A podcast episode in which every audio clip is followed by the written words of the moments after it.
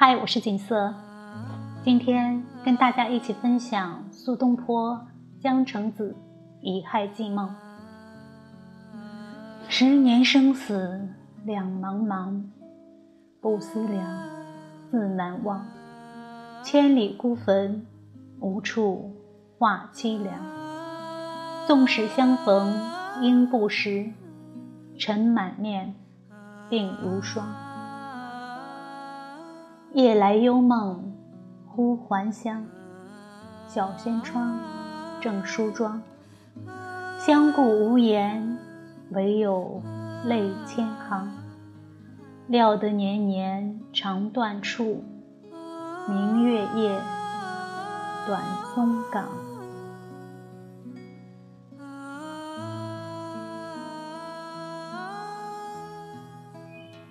夜半，安安静静的醒来，月光如水，洒满了床前的垂花帐。披衣起床，信步中庭，梦里的一切清清楚楚的记得。雕花的小轩窗，新婚的妻子正在对镜梳妆，油光水滑的发髻，白瓷一般的脸。鲜嫩的双唇如五月的石榴花瓣，画眉深浅，入时无。回味这样的梦境，唇边应该藏了一朵暖暖的笑吧？可是，不，因为十年生死两茫茫，隔了岁月，美好被时间熬炼成最苦的药。问世间情为何物？爱情精致美好，却也轻薄易碎。其中两大致命杀手，一位生离，一位死别。悲情指数，死别优胜。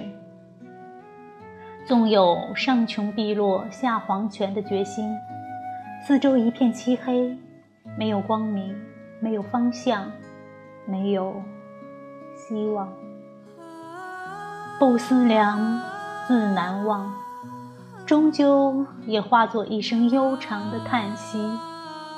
千里孤坟，无处话凄凉。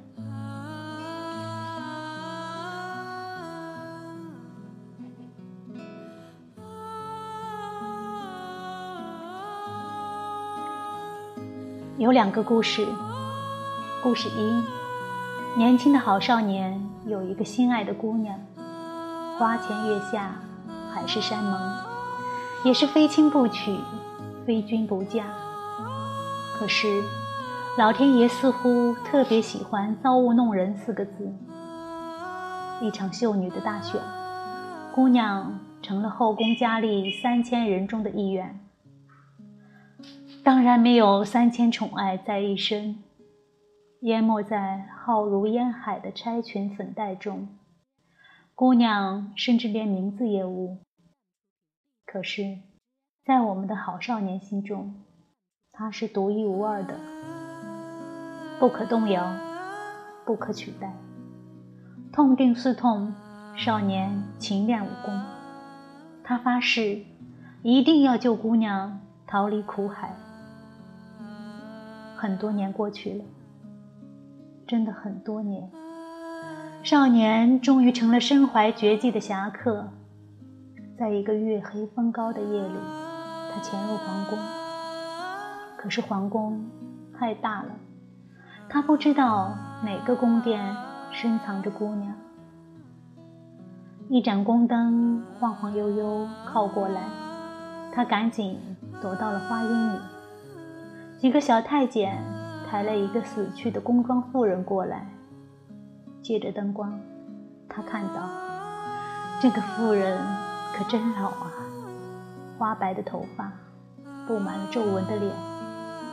看到这张脸，他的心里甚至飘过了一丝厌恶，却没有想到，这个老丑的妇人就是自己心心念念的姑娘。故事二：富家少爷与烟花女相爱了。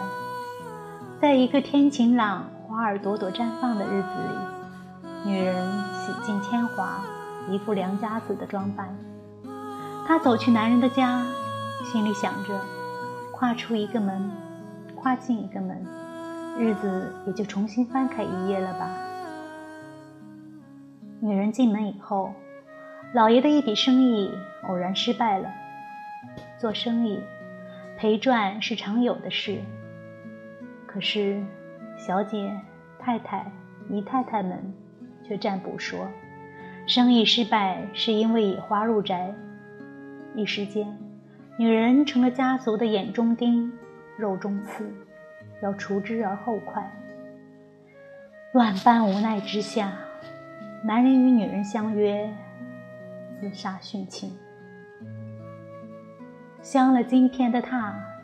上造内用丝缎做的帐，忽明忽暗的灯火，氤氲缭绕的烟。自杀的场景符合了纨绔子弟与烟花女的身份，颓靡、华丽。凶器是一大块鸦片膏，一口口喂给对方，吞下去，甘之如饴。奈何桥畔，女人没有看到男人，于是她拒绝转世。每年的七月七，穿梭于阴阳两世，一年又一年，从民国到解放，女子终于寻到了男人，于是真相大白。在昏迷之际，男人被及时赶来的家人救活。失而复得的生命，男人丧失了必死的勇气，苟且的活着吧。况且还有一个对自己死心塌地的表妹，谁的日子不是这样过呢？男人原谅了自己的偷生，也就埋葬了旧情。寻来的女人冷眼看着男人，背佝偻，不蹒跚。隔顿的饭粒还粘在衣襟上，当年的翩翩少年不复存在。两个故事一样心酸。苏轼也在想：假设真有鬼神存在，曾经的爱人看到十年后的自己，也该不认识了吧？纵使相逢应不识，尘满面。鬓如霜，岁月是一把剔骨的尖刀，剔去了美好，深情难忘也被这把刀削减得模模糊糊，只剩了一个似有若无的影子。深情是因为追思，心痛则是因为追思的印痕越来越浅。十年。不是长风催化巨岩，不是流水磨平软石，是思念之刀在心之深处一刀一刀的刻画。每想你一次，就刻下一片花瓣，经年累月，终成一朵带血的玫瑰，花样繁复，枝蔓缠绕。从别后亦相逢，若相逢？不是急不可待的互送衷肠，不是再一次深情相拥。苏轼说：“是相顾无言，唯有泪千行。”不得不敬服，不得不赞叹。历经生离死别，这无声的眼泪胜过千言万语。有异曲同工之妙的是，柳三变雨霖铃。执手相看泪眼，竟无语明也。想象有一双翅膀，可自由翱翔。可苏轼对亡妻的思念，刚一起飞就折断了羽翼。隔了死亡，再丰富的想象力又能怎样？只好，只能，在你的坟茔旁边，植下松柏一千。在十年后的光阴里，踏着清辉而来，料得年年长断处，明月夜，短松岗。